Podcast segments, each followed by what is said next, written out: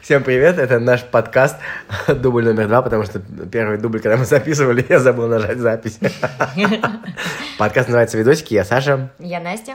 Да, и вот мы планируем выпускать подкасты каждую неделю, обсуждать а, видосы на ютубе, свои, чужие, и наш бэкстейдж, как мы снимаем видосики наши. Ну, Что с нами Монтируем. приключается, в какие истории попадаем, как из них выходим, в общем, делиться эмоциями. Да, ну, в общем, о всякой всячине будем вещать.